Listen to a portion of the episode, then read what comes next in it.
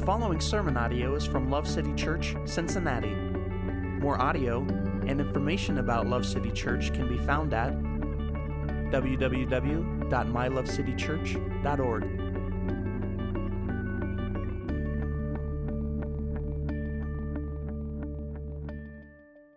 Please turn with me, if you would, to John chapter 9, and we're going to be starting out in verse 1. If you don't have a Bible, we have them for free, cases of them, because we want to make sure everyone that wants a Bible has one. So if you need one, let us know. We'll give that to you for free. If you need some way to follow along as we're studying God's Word right now, we will have scriptures on the screens for you to follow along. So praise God for all that. We are continuing this week in our series. It's called Curious. And so these sermons are based on your questions. And we've had some really great questions come in. The hope is that this series can answer questions that you've had or questions that you've encountered while living and sharing the gospel out in the world. This week's question was this: does God make mistakes when he creates people? Why do some people, for example, have learning disabilities? So does God make mistakes when he creates people? One of the specific implications of that question, this person asked about learning disabilities in particular. So this is a great question that is impossible to answer without the Holy Spirit helping the asker and the answerer. The asker must be truly seeking truth and have their heart open to it by the Holy Spirit. And the answerer must trust in the same Holy Spirit to guide their words and not let fear cause them to shrink back from what God's Word teaches about these things. This sermon for all of us, if you're engaged, this is going to be like a hard climb up a big mountain. But I promise you, if you'll do that, the view at the top is worth it. So we're going to have to do some work together today. We're going to have to trust God as we go. So the question we got, it asked specifically about learning disabilities. The text that we're going to read, John 9, it deals with a man that is born blind. So the exact struggle is not the same, but the principles surrounding it are.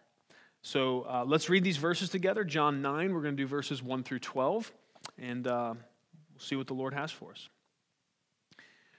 As he passed by, he saw a man. That's speaking of Jesus. Jesus had just slipped. A bunch of people were going to try to stone him, so he slips out of that. And then it says, as he passed by, he saw a man blind from birth. And his disciples asked him, Rabbi, who sinned, this man or his parents, that he would be born blind? Jesus answered, it was neither that this man sinned nor his parents, but it was so that the works of God might be displayed in him. We must work the works of him who sent me as long as it is day. Night is coming when no one can work. While I am in the world, I am the light of the world. When he had said this, he spat on the ground and made clay of the spittle and applied the clay to his eyes. And he said to him, go wash in the pool of Siloam, which is translated sent. So he went away and washed and came back seeing. Therefore the neighbors and those who previously saw him as a beggar were saying, is not this the one who used to sit and beg? Others were saying, this is he. Still others were saying, no, but he is like him. He kept saying, I am the one. So they were saying to him, how then were your eyes opened? He answered, the man who is called Jesus made clay and anointed my eyes and said to me, go to Siloam and wash. So I went away and washed, and I received sight. They said to him, where is he? He said, I do not know. Amen. Thank God for his word. So first thing we want to look at here, and as we open up out of this text, this subject, I think this is real important. Right off the bat, it says, as he passed by, he saw a blind man, a man blind from birth. So the first thing I want to point out to you is that Jesus saw him.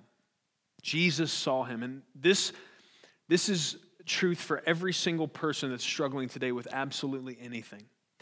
You don't have to be born blind. You don't have to be dealing with some physical disability for this to matter. You see, the man didn't see Jesus. Jesus saw him.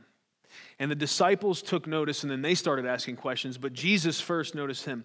And I'm just asking, can we stare at that fact for a moment and let it encourage us? The fact that Jesus saw this guy. Jesus wasn't willing to do what so many of us, unfortunately, are. Jesus would not simply walk by and ignore this man and his disability. Jesus looked and noticed. And we see in verse 6, not only did he see him and notice, but he did something about it. Now, if God directs you and anoints you to make mud with your spit and start rubbing it on suffering people, then I say glory to God, and I will hold the Gatorade so that you can stay hydrated so that your spit doesn't dry up, okay? So that's amazing, and amen if that happens. But the first step here, and this is what I want us to be encouraged by it for the implications it has for those of us who are struggling and or suffering right now, but also the call it is to those of us that follow Jesus. The first step before he did any of that was noticing. He just noticed this guy, and he cared, and he moved towards the suffering instead of away from it. And that matters. That says a lot about our God and the way he deals with things. This is the opposite, the exact opposite of what the religious figures did in the story of the Good Samaritan. You remember that? They were in a rush to go do something for God, or so they thought, or they couldn't be bothered with it. They couldn't get any blood on their fancy religious clothes. What a shame. One prayer we should pray is that God would help us move towards suffering, no matter how inconvenient it may be or how unqualified we may feel to engage with that suffering. There is an almost unmatched beauty when we as followers of Jesus imitate him in this way, because this is how Jesus operated. He didn't run from suffering. He didn't go to the other side of the road. He didn't act like he couldn't see, did he? He locked eyes with it, and then he went to him and did something about it. Now, we're going to need God's help for all of that, because our natural inclination will be to see and to avoid, and for all kinds of reasons. Sometimes it's not totally that you don't care. Maybe you care, but you just really feel like you don't have anything to bring to that. And many times, dear friend, I would agree with you. You probably don't.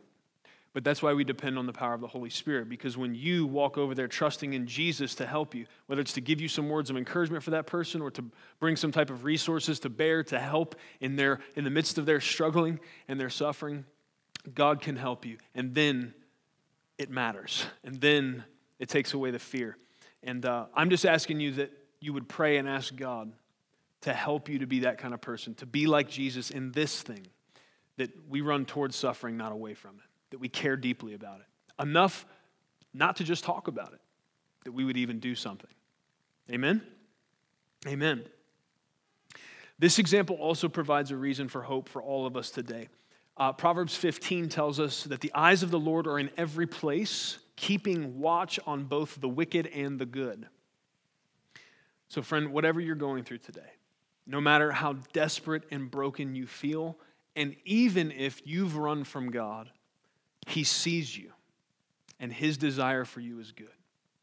And so this guy was in a real haggard, difficult situation, and having a disability in any time frame in human history has been difficult, but it was very difficult in this time to be a blind man. He was basically, his option was to be a beggar. His parents obviously couldn't take care of him anymore, and that was his station in life.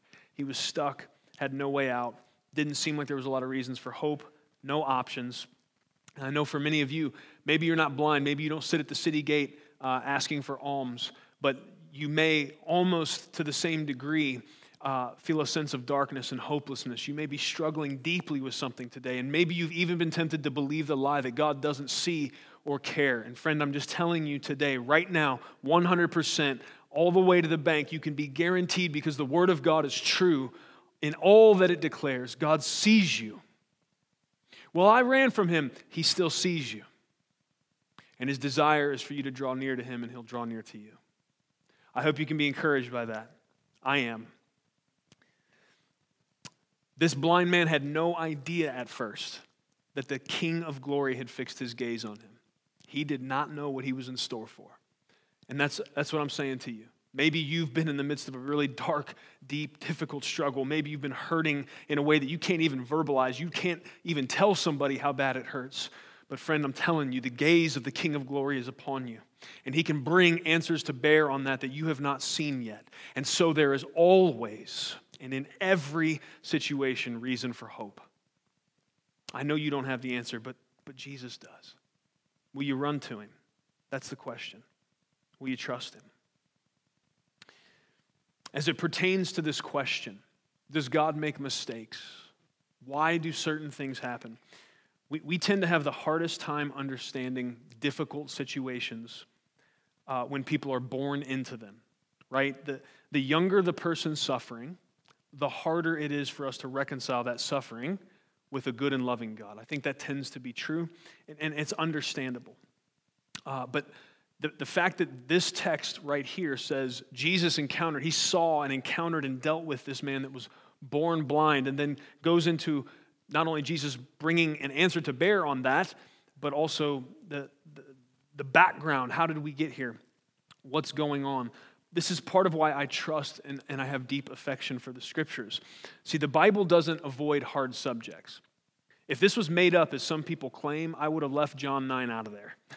If you're trying to just paint a real easy thing for people to take in, and you know, if this was all a big Ponzi scheme, as some would say, man, there's some stuff in this Bible we would have took out of here because it's inconvenient and it's difficult. That's why these verses have been avoided largely, or you know, dealt with in such a way that they don't reflect almost anything close to what they're actually saying. But the Bible doesn't avoid hard subjects. It doesn't try to paint a picture devoid of difficulties. Because here's the truth. Life is real, and sometimes it's raw, and the Bible reflects that reality from front to back. It's not scared of that, and God's not scared of the questions that come out of that. And so I'm just thankful that the Scriptures are real. Because if what I had here was just a whitewashed book with a lot of like, you know, cute poetry and nice quotes, it wouldn't be able to bring the life and hope and power to bear that it does on all of life. And so we're in one of those places today. We're asking tough questions. We're coming and we're getting real. And I hope you're willing to do that with me. I told you, it's going to be a tough climb, but the view of the top's worth it. So praise the Lord for these things. Sometimes we try to deal with difficult things by getting out a big broad brush and just painting with it fast. And what I mean by that is we tend to overgeneralize. We try to rationalize, struggle with our own limited mental faculties and understanding.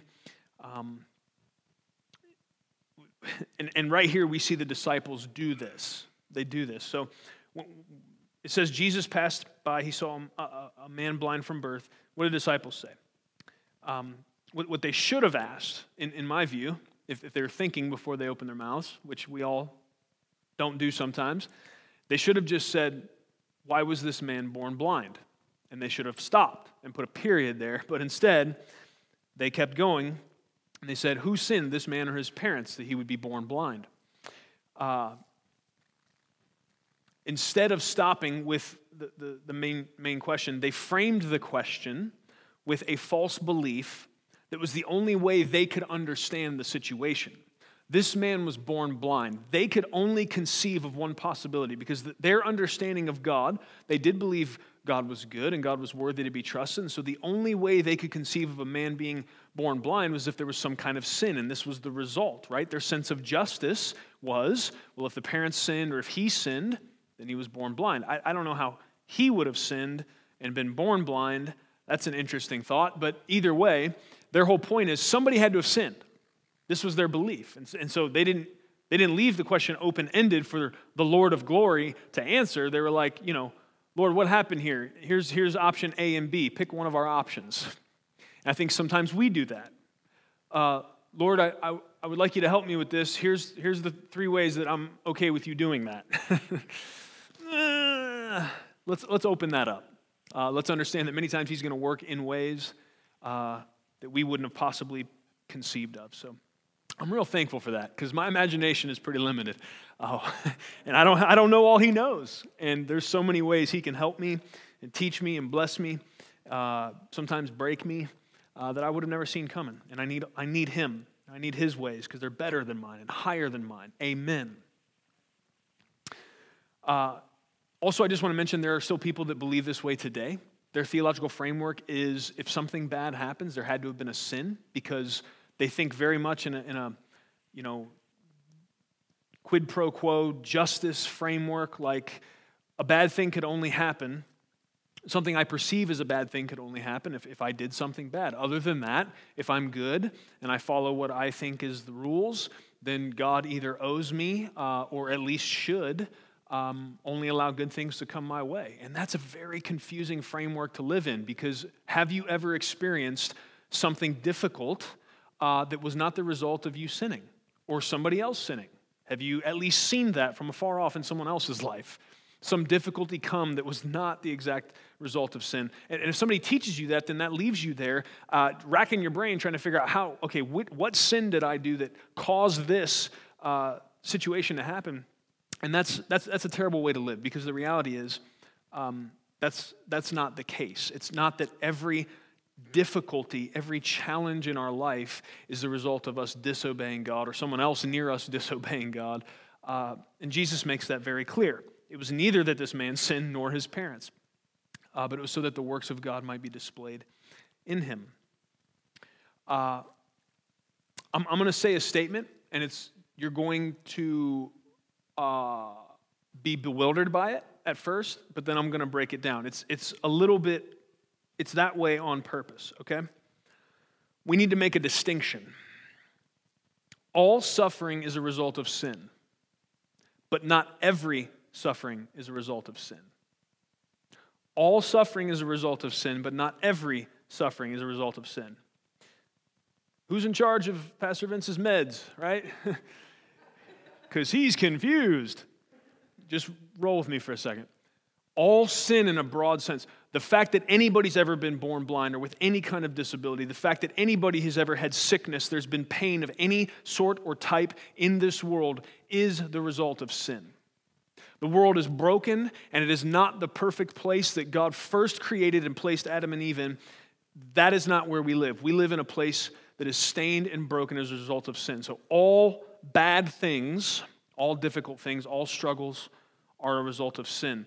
But not every, at the individual level, not every struggle, difficulty, hard situation is directly connected to or the result of a sin. So yes, in a broad sense, sin is the cause of all pain in the world.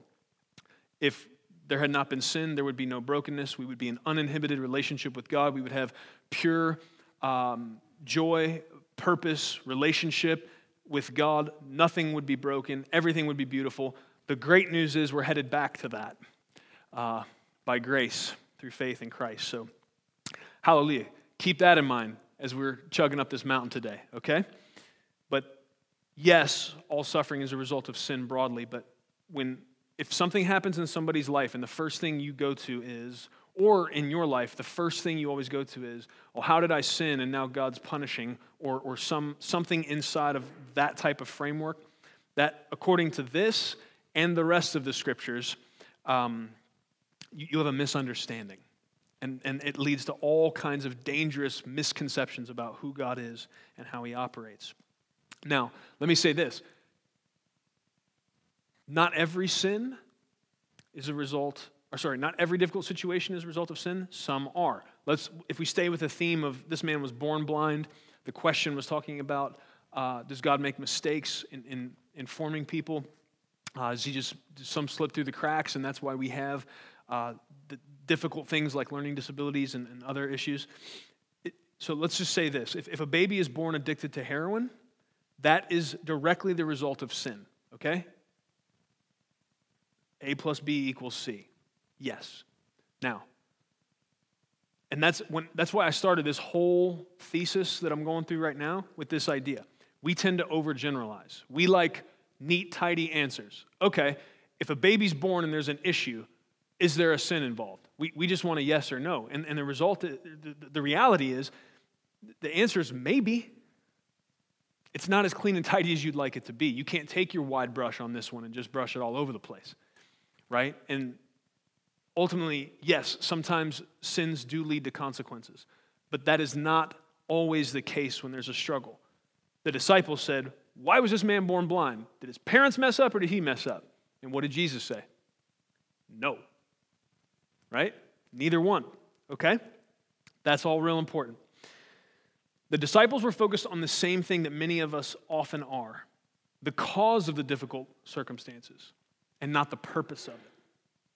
They were very focused on the cause and not the purpose. See, Jesus, when they want to know what happened, Jesus goes straight to the why of the matter. There was no specific sin that caused this man's blindness, but there was a specific purpose for it. And there is a reason that this text is avoided by many. There is a wide range of potential reactions you could have even thus far. Maybe you've heard alternate teachings to the way we're going to go at this. Some of you maybe were hoping for an alternative explanation to what Jesus plainly says here. Maybe you were hoping, well, I hope he goes to the Greek, because what it looks like it's saying is that this guy was born blind so the works of God might be displayed in him, and that's hard to understand. So maybe if we look at the Greek, we'll find something a little more palatable than that, because that is hard for us to square. I'm not going to go Greek. I have no Greek for you tonight, so the English does a great job here. I know some of you don't like it, but I'm hoping when we get to the top of this mountain, you're going to gasp and you're going to worship. That's my great hope. Prayed a lot about it, and I'm trusting the Lord about it, because I know this is tough. This is not easy. This does not fit in with the way most of us perceive the world or God, which is sad because it's the way the Bible describes him. Many Bible teachers, they'll even say God had nothing to do with the blindness happening, but now he'll use it for his glory since it did. That's the way they'll try to reconcile this. But that's not the questions the disciples asked. The disciples didn't say, hey, Lord, can you do something cool with this blindness? The disciples said, what's the deal here? Why did this happen? Why is this guy born blind? What's the purpose? Now, I agree that God doesn't cause diseases or birth defects, but Jeremiah 1:5 and Psalm 139 both say God knows us and is involved while we are forming in the womb. So if there's a defective chromosome somewhere in the mix of that sperm fertilizing that egg, God was aware of it and allowed it. Some of you are like, hold on, man. I don't know about that. Just hang with me. We're going to see the beauty of what seems like. It seems like I'm trying to make a case and indict God for not being good. But I promise you, we're going to do the exact opposite. We just have to think. We have to open our hearts and minds to the truth of the Holy Spirit here. There is a light. You know in cartoons, right, when somebody gets an idea, that light bulb pops up, man. That's what I'm praying for tonight, is that thing's up there. Maybe it's off for you. But that pull chain gets pulled by the Holy Spirit, and a connection gets made that allows this to not be something that causes you distress about the character of God, but something you'll be able to stand on with confidence and joy, and it'll increase your trust in him. As we see this, as we see it say, it was neither that the man didn't sin. This is not the result of sin. This blindness was so that the works of God could be displayed in him. As we see that, that's where we're tempted at that point to sit as judge of God's goodness or power. Ask questions. Why would he let this man suffer blindness from birth? Why would he let so many others, from infants to the elderly, experience pain and difficulty when he could do what Jesus did at any time, right? And heal them. Why doesn't he just do that? We are tempted to go to that place. We're tempted to ask those kind of questions. You remember I said at the beginning, the asker and the answerer need the Holy Spirit's help for this? If what we're talking about cannot be naturally discerned, without the Holy Spirit, what we're talking about will not make sense. And so I'm asking you to pull by faith on the help of the Holy Spirit the same way I am, because we're all going to need him tonight, okay? Amen. I'm going to say this plainly, no plainer than Jesus did, but just again so you can hear it. This man's disability was allowed by God so that the works of God might be displayed in him. I'm not going to shuck and jive. I'm not going to go to the Greek. That is what Jesus said. Now, I want to let you know that thinking through these things is one of the greatest ways to assess the reality of our faith. Do we really believe that we are aliens and sojourners on a short journey in this life? Can we look to eternity as our ultimate reality and join Paul in this precious and beautiful conviction? I'm going to read you 2 Corinthians 4, verses 17 and 18. Here's what he says. For momentary light affliction is producing for us an eternal weight of glory, far beyond all comparison, while we look not at the things which are seen, but at the things which are not seen. For the things which are seen are temporal, but the things which are not seen are eternal. You see, when Paul says, for momentary light affliction is producing for us an eternal weight of glory, Peter also talks with that kind of language in the book of 1 Peter. And when we went through that book together, I told you, the bad news for you is most of us, we think momentary light affliction. We're like, okay, yeah, you know, if I have to go through something for a couple weeks that's tough, like I can do that, you know, God will help me. When he's talking about momentary light affliction and then contrasts it immediately with the weight of eternal glory, here's what he's saying for you, dear friend. This is not a wave a hanky tambourine revelation right here. He's talking about your whole life. This momentary light affliction, when he says that and then says, compare that to what the eternal weight of glory that's producing and that's setting us up for, the momentary light affliction is all the years that God's going to give you on this earth. Part of what we need help with, part of what we need the Holy Spirit's help with. And this is so difficult because, friends, we're supposed to walk by faith and not by sight, but can we be honest? Will you be honest with me? I'm going to be honest with you. A lot of times I walk by sight and not by faith. A lot of times I get stuck in the plane of existence where I find myself, and I'm I'm in this time situation, and this doesn't seem like a momentary light affliction. Days turn into weeks, and weeks into months, and months into years, and it's hard. It feels long. But Paul is calling us, with the help of Jesus, to set our minds upon the idea that yes, to some degree and in various ways, we will struggle as we walk through this life, as we sojourn through the 70, 80, 90 years, maybe 100 years. Maybe you eat a lot of kale. I don't, so I'm probably not going to hit 100 years. But maybe you're on that kale thing and you're going to do 100 years, all right? Maybe you don't eat hot dogs. I do sometimes. I'm sorry. But however many years those are, can you see that? Can you let your mind, by the power of the Spirit of God, wander? Let your imagination go to what eternity is. Eternity, never ending. Time no longer matters, right? It's like Hook with all the broken clocks. We don't need them anymore. We don't need to keep track of time. It goes on and on forever. Stack your 100 years here, all you kale eaters. It's nothing.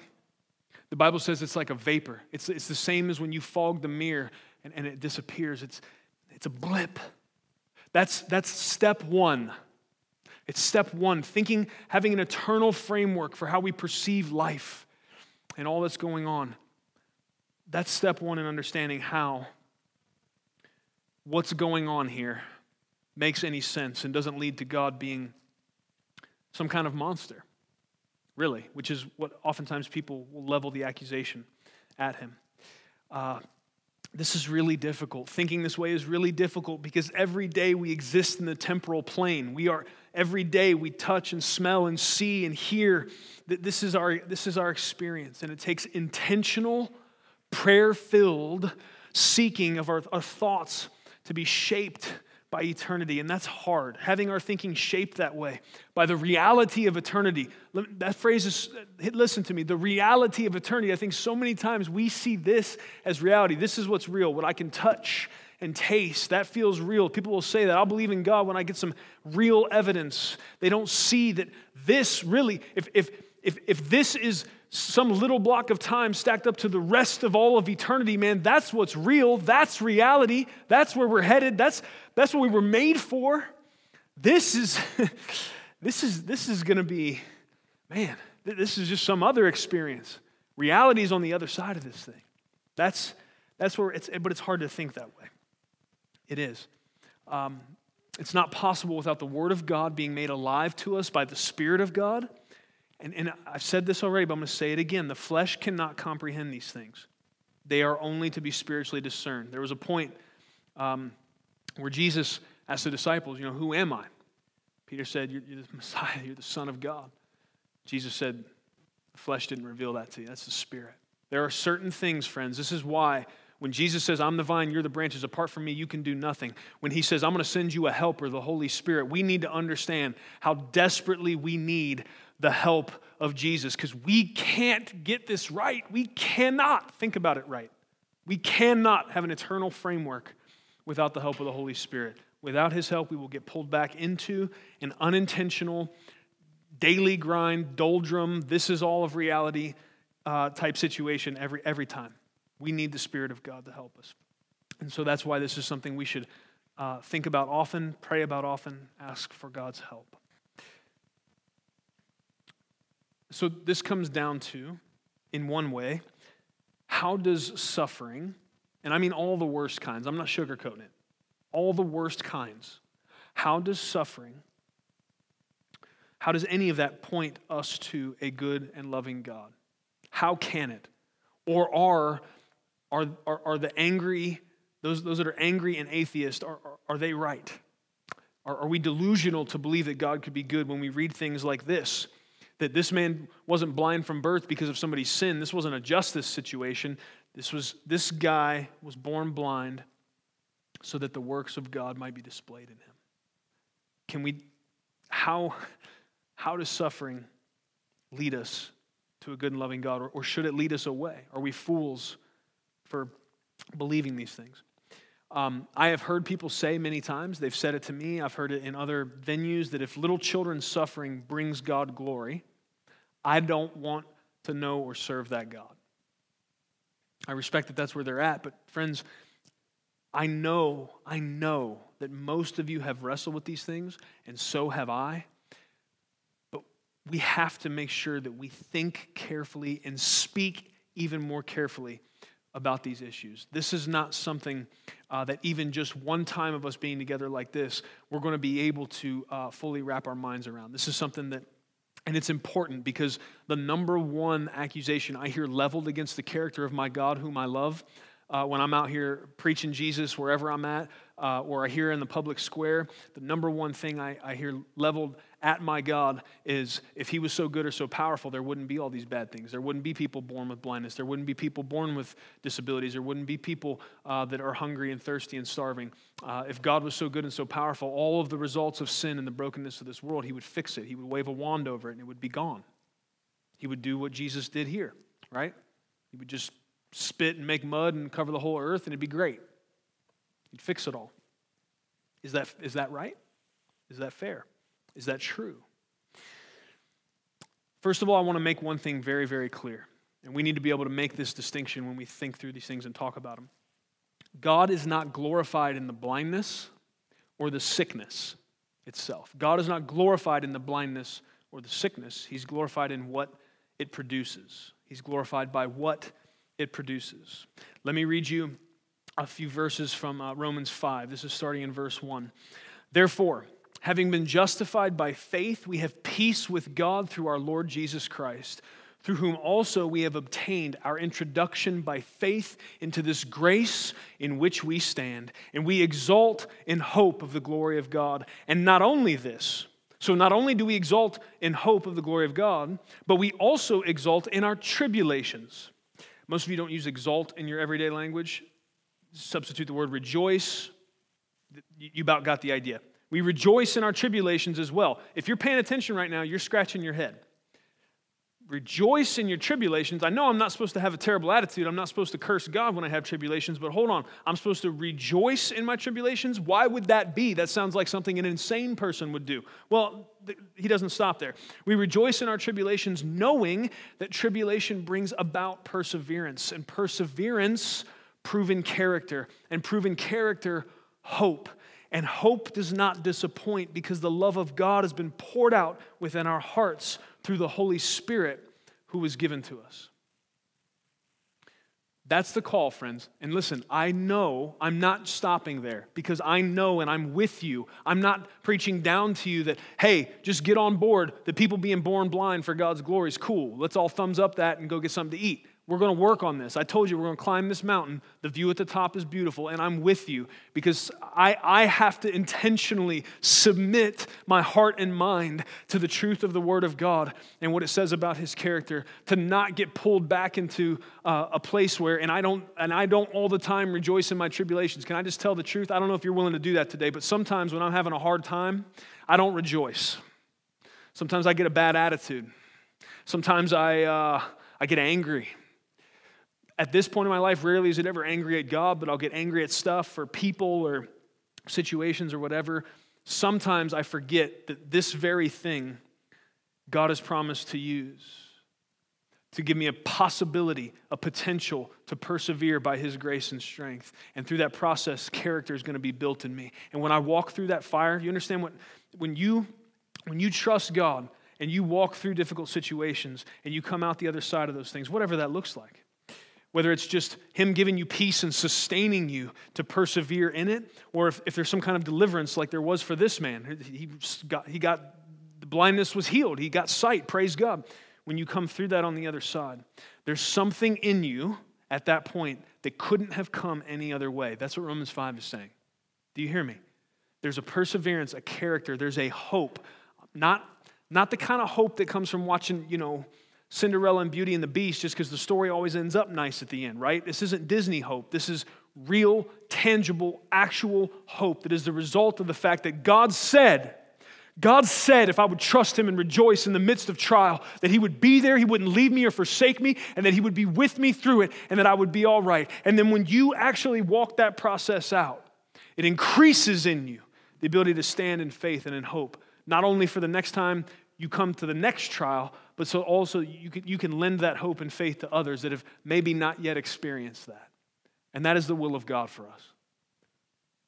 That we not only have faith and hope for ourselves, but enough to share. Praise God. You may be saying, yeah, okay, great verses, man, but it's ridiculous. Why would God need to use suffering for His glory? There's so many other ways He could do this. Why is suffering a part of this? And again, we're not talking about just easy stuff, all the way to the most difficult situations. Let me just throw this at you. You're going to have to, I admitted earlier that especially the older I get, my imagination gets worse and worse. I was playing trucks with Max today, and that kid, man, all of a sudden we're playing trucks and we're doing monster trucks over the cars, and then out of nowhere, a meteor came into the picture. I don't know where the meteor came from, but dude just thought everything should get crushed. And I was like, where's the meteor, brother? Like, what? Thought we were at the monster truck rally. Anyways, my imagination is as good as it used to be, but my kids helped me with that. But I'm going to ask you to use your imagination and think about this with me. So imagine you're out hiking somewhere. It's beautiful. You're picking flowers. You're doing the whole thing. Fresh air. It's wonderful. And, you're walking. You're looking, not paying a whole lot of attention, and you fall into an old mine shaft. Okay, so you fall down into this thing. And It's straight down, so you can't go out the way you came in. You tried, it won't work. So you start walking back into that mine shaft. You're taking turns here and there, and you're trying to find a different way out. And as you're doing that, eventually the light you have with you, it burns out. And so you're in pitch black darkness. And now you're back far enough in this thing, in this labyrinth, you can't even get back to the place where you fell in. You don't know where to go. Totally dark. You can't see anything. So you just sit. And you wait. Some of you are like, well, I would just use my cell phone. Friend, cell phones don't always work. Just imagine with me, okay? Maybe you didn't bring it. Maybe you wanted to unplug on this trip, all right? Like, your story's dumb. One day your cell phone might not work. All right, so you're in pitch black darkness. You sit and you wait. And let's say you're there. You're there for 2 days. The little bit of water you had, it's run out. Things are really starting to feel hopeless. You're not sure if you're going to get out of there. And then you see a light coming down that mine shaft, and it comes towards you in the darkness. And this guy turns the corner. It's a rescue worker. He's got the gear on, reflective stuff, whatever. He's got the headlamp. He's got a name tag. It says Bill the rescue guy. And he drops down next to you, and he says, hey, I've got a light, and I know the way out of the mine shaft. Come on, follow me. Now here's my question. If that's you, that's your situation. You're about dead from thirst. You were just sitting there wondering what it was going to be like to cross into eternity because you'd given up hope. Here comes Bill. He's got a light, knows the way out. Is your response to him when he says, hey, come on, follow me. I can get you out of here. Are you going to be indignant? Well, you think you're pretty awesome, don't you there, Bill? You showed up here with all the answers, didn't you, Bill? Huh? Right? I know it's silly, but how silly would it be for that to be your response, right? This guy has what you don't have, and he's going to help you get out of this mine shaft. Are you going to be offended by the fact that he's got what you don't? He's got answers you don't. He's got resources that you don't, and he's there to help you. Now, I don't think so. I think most of you would say, thank you, Bill. Yes, I will follow you out of the mine shaft. And there would probably be, hopefully, much more thanking and expression of gratitude. If not, there's something totally else wrong with you, and you'll have to come for a different sermon. I'll work on that for you, okay? Now, here's what I want to ask you, though. So, how many of you would go with Bill? He shows up, and he's got the way out. He's got a light. You would go with him. Anybody that you would sit there and say, nah, this guy thinks he's all that. Anybody hanging out? Like, nah. See if someone else shows up. Okay, good. Nobody. Now, this is serious. Now, imagine Bill had come up to you 2 days before you'd fallen in the mine shaft. You were doing good, so you thought. Everything was beautiful. As far as you were concerned, I'm A-okay. Let's say the same guy who I'm assuming you'd be super thankful he showed up when he showed up in the mine shaft. If he had come 2 days before and just hopped out from behind a juniper tree, been like, hey, I'm Bill, follow me. How many of you would follow him then? I know the way, come with me. What's the difference? Here's the truth, friends. Spiritually, we were all in a mine shaft with no light and no hope.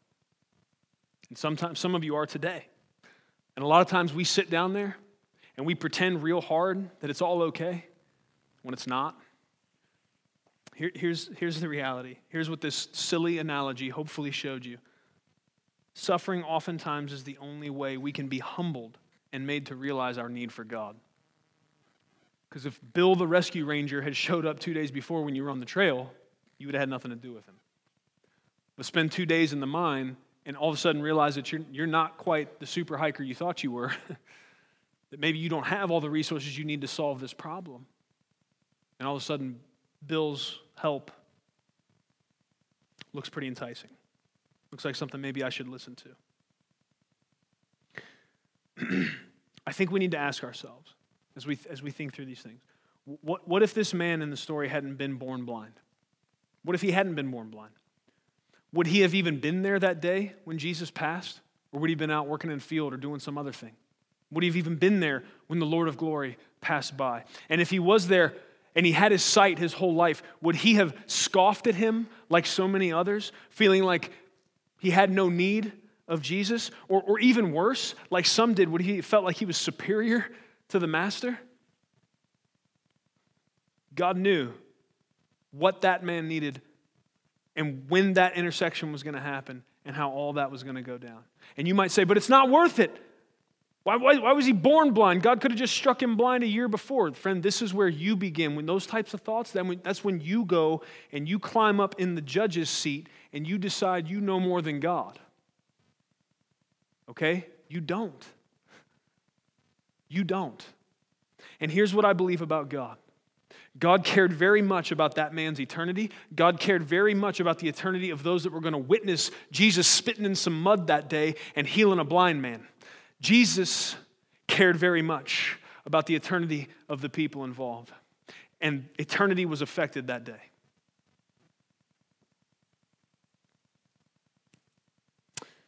What if he wasn't blind? How would he have reacted?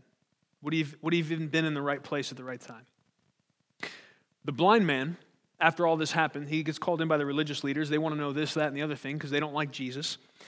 The blind man told the religious leaders in the synagogue what happened. He gives them the lowdown, tells them the story.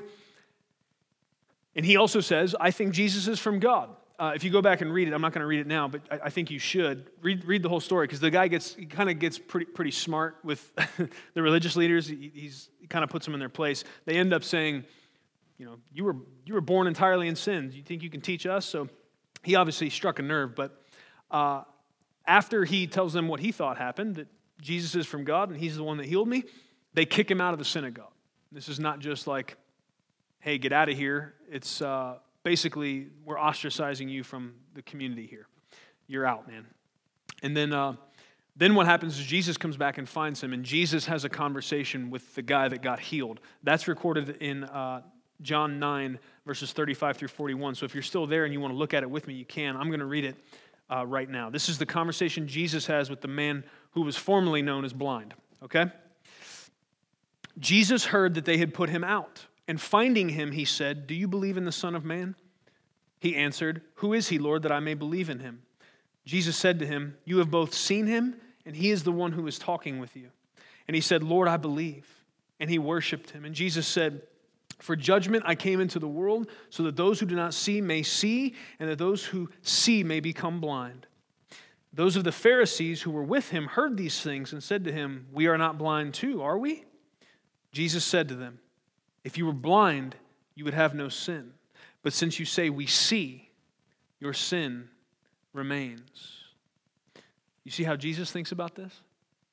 You see what these guys needed was to have a humble acknowledgement of their need and their blindness. This guy had physical blindness, and that's what helped him to see he needed Jesus. These religious leaders thought they had it all together. They said, "Hold on, we're not blind. You're not speaking about us, are you, Jesus?" And Jesus flat tells him, "Oh, if you were blind," what's he mean by that? If you really knew where you're at, if you really knew the condition that you're in, if you really knew how much you have need of me, you wouldn't have any sins because you would put your trust in me. But because you see, because you've got it all under control, because you think you know everything, your sin remains. You're in trouble.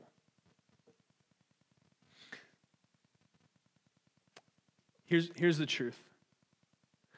Sometimes it isn't just your eternity that is affected in situations like this. Many in the crowd that day saw what happened. Here's my question to you. Once this guy that was blind but now sees, the guy that was blind from birth so that the works of God could be made manifest and be displayed through him. Once he got to eternity with Jesus, once he died, however, you know, the Bible doesn't tell us how old he lived. Maybe he ate kale too. Maybe he outlived Jesus by a long time. I don't know, but eventually he died. And eventually, based on his profession of faith here and the interaction he had with Christ, I believe it's very likely that he was with Jesus in eternity.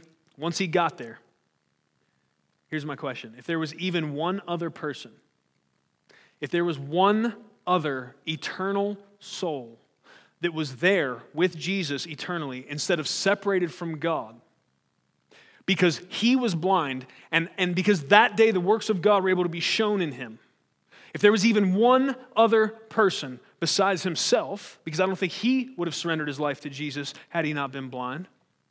But this is what I'm trying to get you to, I'm trying to get you to emotionally put yourself in this place, friend. Can you guess? What do you think the answer is? That he gets to eternity and finds out that yes, all those years of blindness, all the struggle, ending up a beggar at the gate, but he gets to the end of his life and he's in eternity with Jesus. And somebody else that day saw the power of Christ as he spit in the clay and brought part of what the guy says when he's arguing with the guys in the synagogue. He says, "Nobody has ever seen someone show up and make blind eyes see." He said, "I think this guy's from God."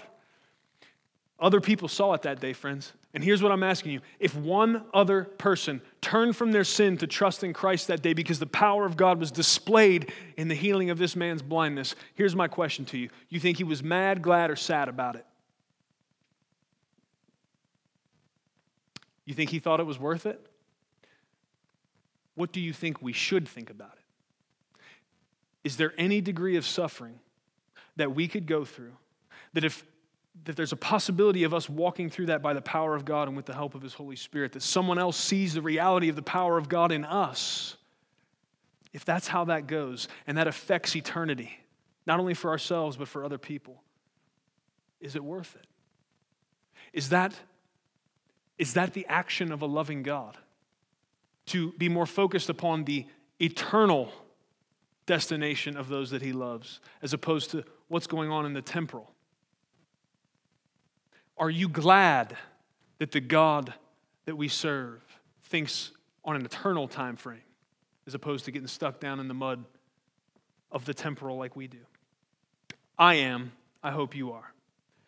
Now, some of you might be, I hope you are. I hope you're really thinking about this, because people you're going to talk to about this they're going to think about it, which is what we're supposed to do. So you might be saying, yeah, okay, this story, that's great. God is glorified because Jesus shows up, and what happens? This guy gets a healing. That's awesome.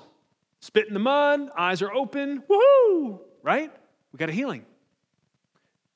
Some of you might be thinking, yeah, lots of times God doesn't heal people. Sometimes that happens. How can there be any glory in that? Sometimes Jesus doesn't show up and spit on stuff. Sometimes there's not this immediate breakthrough. Then how do we think about that? Well, Paul experienced that. 2 Corinthians 12, 7 through 10. He says, because of the surpassing greatness of the revelations, he's talking about the fact that Jesus taught Paul a lot of stuff and put him in a pretty important position as an apostle to the Gentiles and writing much of the New Testament. And so he says, because of the surpassing greatness of the revelations, because of all God taught me, for this reason, to keep me from exalting myself, there was given me a thorn in the flesh, a messenger of Satan to torment me, to keep me from exalting myself. Concerning this, I implored the Lord 3 times that it might leave me. And he said to me, my grace is sufficient for you, for power is perfected in weakness. Most gladly, therefore, I will rather boast about my weaknesses, so that the power of Christ may dwell in me. Therefore, I am well content with weaknesses, with insults, with distresses, with persecutions, with difficulties, for Christ's sake. For when I am weak, then I am strong. Sometimes Jesus doesn't show up and spit on stuff. Sometimes God is most glorified when he empowers you by his grace to persevere through that difficult thing. Sometimes, and here's what you need to understand, most of us in the middle of a difficult thing right now, we believe we would give God most glory and we would be most grateful to God if he would alleviate the pain right now. Is that right or wrong? Most of us believe that way, whether it's physical pain, it's emotional torment we're going through, whether it's spiritual warfare, whatever it is. Most of us believe if Jesus would just spit on this thing that we're struggling with and get rid of it, that would lead to the most, that God would be glorified and I would be most grateful. And here, that again, you need to understand that may not be true. Do you remember the story where Jesus healed 10 lepers? 10 guys that had a death sentence because they had leprosy. They had nothing going for them. They were going to die when all their flesh finally rotted off of them. This is where they were headed. They had no hope. Jesus shows up, heals 10 of them. Let me ask you something. Do you remember how many came back to say thank you? 1. Well, I'm not one of the 9 lepers. You overassume. You overassume sometimes what or who you are or who you might be. And here's what I'm saying to you. If God would receive most glory, and it would be and it would be the best thing for you to heal you right this moment of whatever the thing is you're struggling with, he would do it. That's what I want you to believe, because that puts you in a place to trust him and be patient when he doesn't, and know he is working something. Friend, he's working something. He hasn't abandoned you. He hasn't fallen asleep on you. He sees you right where you're at. He knows how bad it hurts, and it hurts him too. Do you think if one of my children are hurting, the easiest thing for me would be to fix it, man? Stop, make it stop. And I'm just an earthly father with a broken, shattered, halfway maybe reflection of the love God has for us. His love is totally perfect. So if he is allowing you to continue to struggle, friend, he's drawing you to him in the best way possible. Because some of us, if he took that thing off of us right now, we'd be the 9 lepers. Yes, we might leap and yes, we might dance, but we would not be back at the feet of the master telling him thank you. We'd be right back out to our foolishness. Are you humble enough to say that's possible of me? Are you humble enough to say maybe yes? Yeah, if God healed me of whatever it is, the thing I'm struggling with right now, I may be one of the 9 lepers. God, make us the 10th. In Jesus' name, make us the 10th. I don't believe that hell is more terrified of anything than a Christian who can say with true conviction, I'm sick, or my child is sick, I'm in pain, or my child's in pain, and God is good.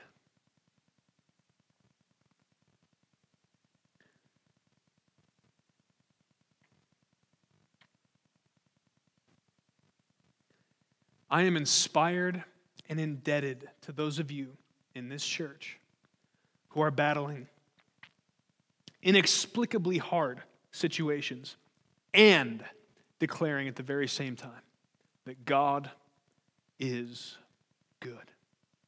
So thank you. I honor you. And I love you. And I'm standing with you by faith. And I promise you, you'll never know until that great and glorious day how much it matters that you're standing in faith right now. It matters. People see. You may not know.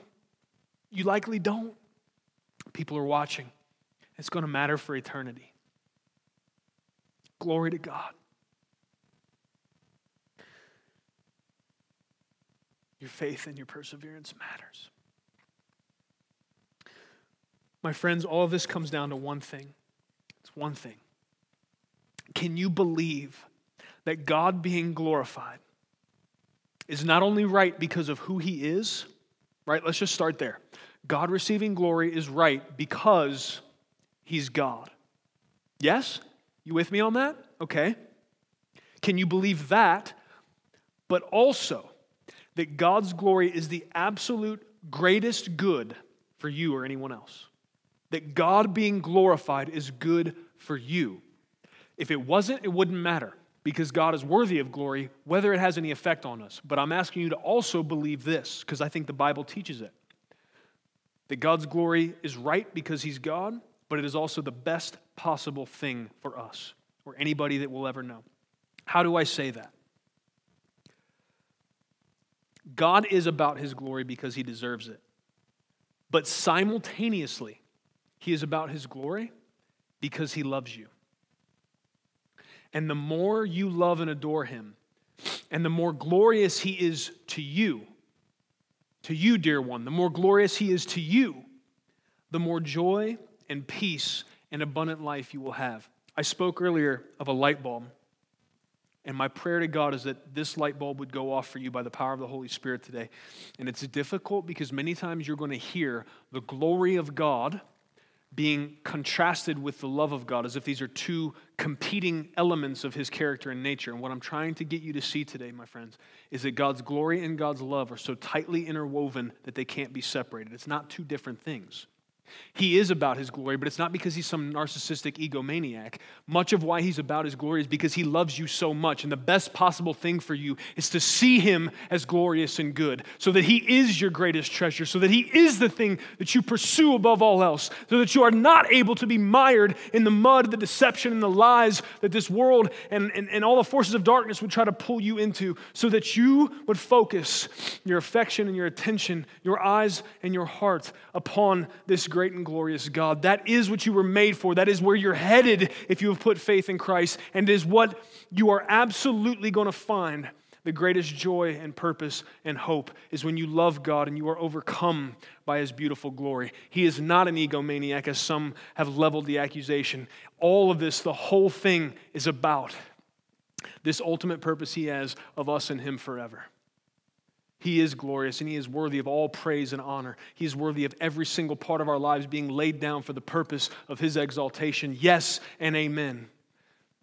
However, at the very same time, the very best thing for you, the child whom he loves, is to see him as glorious, because that will cause you to pursue the things that will lead to life and love and hope and joy for you. as opposed to the things we so often end up pursuing and getting stuck in. Friend, I hope you can see that. I'm asking you to think as much as you possibly can about how God's glory and God's love are tied together, because the more you buy that, the better off you'll be. And the more God's kingdom will move forward. Hallelujah. I want to read this to you again. For momentary light affliction is producing for us an eternal weight of glory far beyond all comparison. While we look not at the things which are seen, but at the things which are not seen. For the things which are seen are temporal, but the things which are not seen are eternal. And I know, man,